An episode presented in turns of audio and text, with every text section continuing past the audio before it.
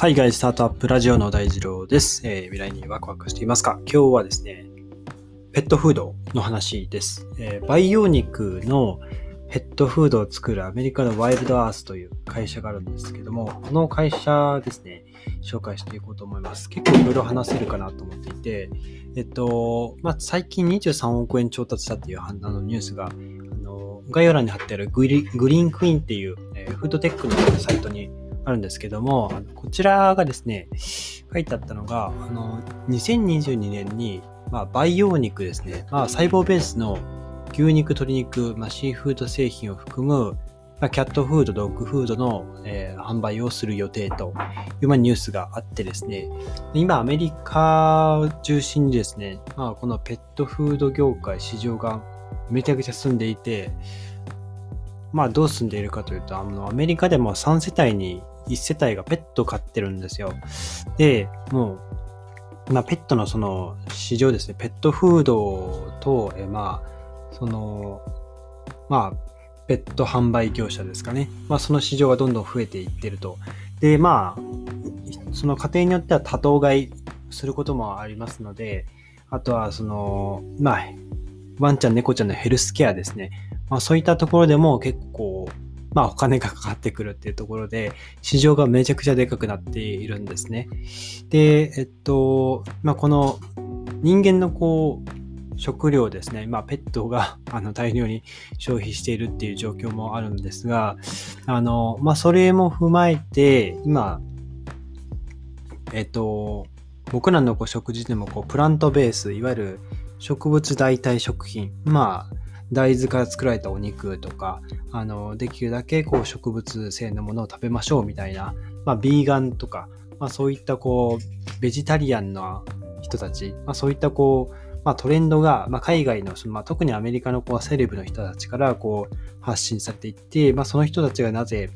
そういったプラントベースの食品を食べているかっていうと、環境に優しい地球温暖化を食い止められるからっていうところですね。ここが、ペット業界にも波が来ているんですね。で、このワイルドアースの、ペットフード、キャットフード自体が、そもそも、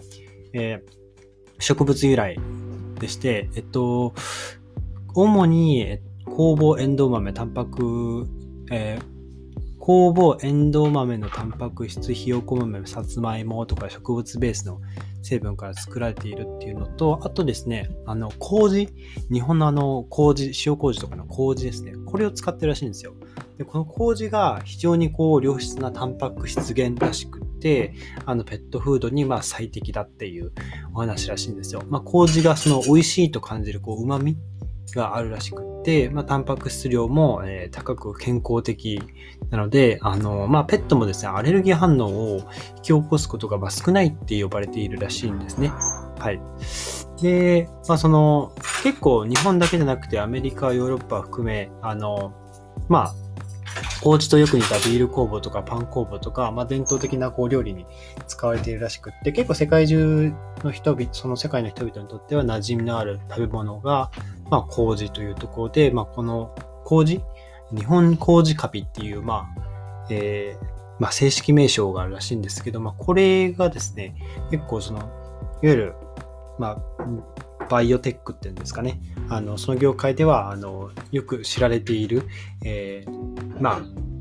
分の一つになっているみたいです。で、こちらの麹を使っていくと、なんていうんですかね、このワイルドアースが作っているペットフードは、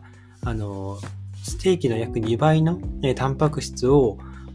含んでいると呼ばれているぐらい、めちゃくちゃペットにとってはスーパーフードな、料理、ペットフードになっているそうですね。はい。というところで、も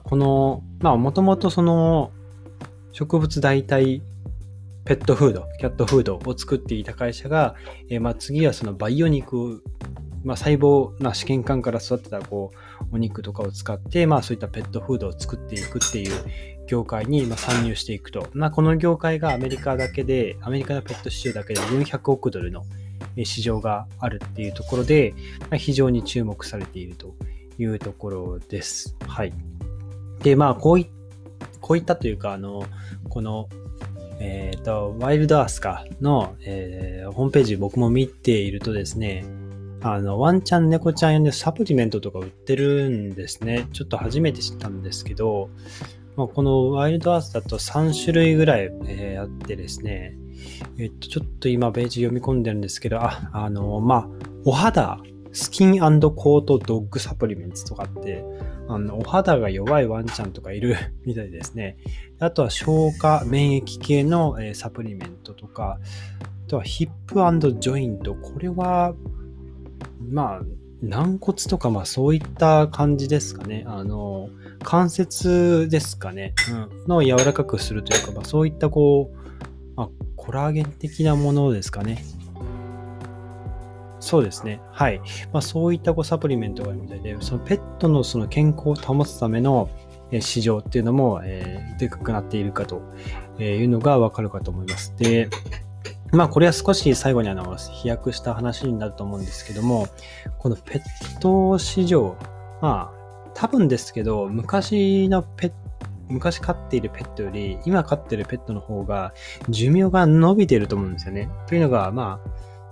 いろんなペットフード業界の会社もありますけど、そのワンちゃん猫ちゃんの健康をサポートするために、そのペットフードの中身ですね、成分を改良を重ねてきているわけなので、多分ですけど、今後ワンちゃん猫ちゃんの寿命が伸びていくんじゃないかなと思うんですよね。そうすると、獣医業界も潤っていくというか、需要が高くなっていきますし、多分ワンちゃん猫ちゃんの寿命を伸ばせるような、いわゆるアンチエイジング的なサプリメントもできていくんじゃないかなと、考えました。人間だと、NMN っていう、ヌクレオチドでしたっけ、アンチエイジングのサプリメントが結構海外中心に話題になっていて、日本でも一部売られてるんですけども、非常に高額だと。成分が結構入手しづらいというか、その製法自体もあまり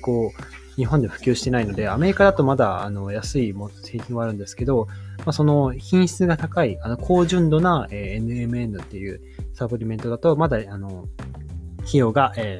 高いみたいです。はい。なので、今後ワンちゃん猫ちゃんのペット業界でもそういったアンチエイジングのサプリメント、あるいは何でしょうね、ペットの寿命健康をサポートしていく何らかのそれに特化したサービスができていくんじゃないかなと、この、ワイルドアースですね、見ながら、思いました。はい。ということでですね、今後、テックブリッツの記事も概要欄に載せてるんですけど、この記事の最後にですね、海外展開、日本への進出も、一応、記載されていまして、これがですね、2019年の記事なので、今どうなっているかは、ちょっと定かではないんですけど、Kojiを使っているので、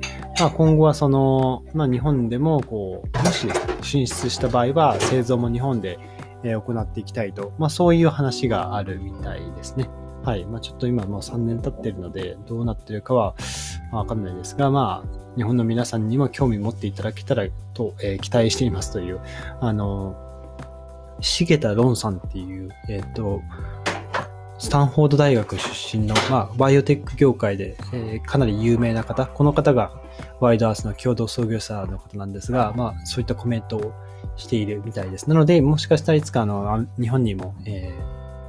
ワイドアースの商品ですね、入ってくるかもしれないです。ということで、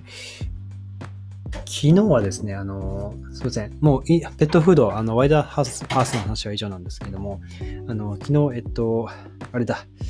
スタンド FM、音声配信アプリのスタンド FM の方で、ちょっと投稿忘れてたので、スタンド FM で聞いてる方は、昨日の10時ぐらいですかね、に投稿しちゃったんですけども、予約投稿早くつけてほしいなと思ったんですけど、そもそも、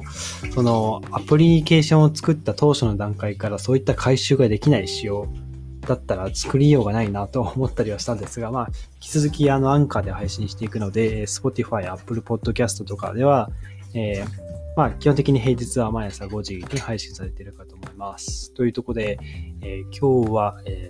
培養肉のペットフードを作る、まあ、これから作るですかね。アメリカのワイルドアースについて紹介してみました。今日のエピソードが役に立ったらいいなと思ったら、ぜひフォローよろしくお願いします。それではまた明日お会いしましょう。バイバイ。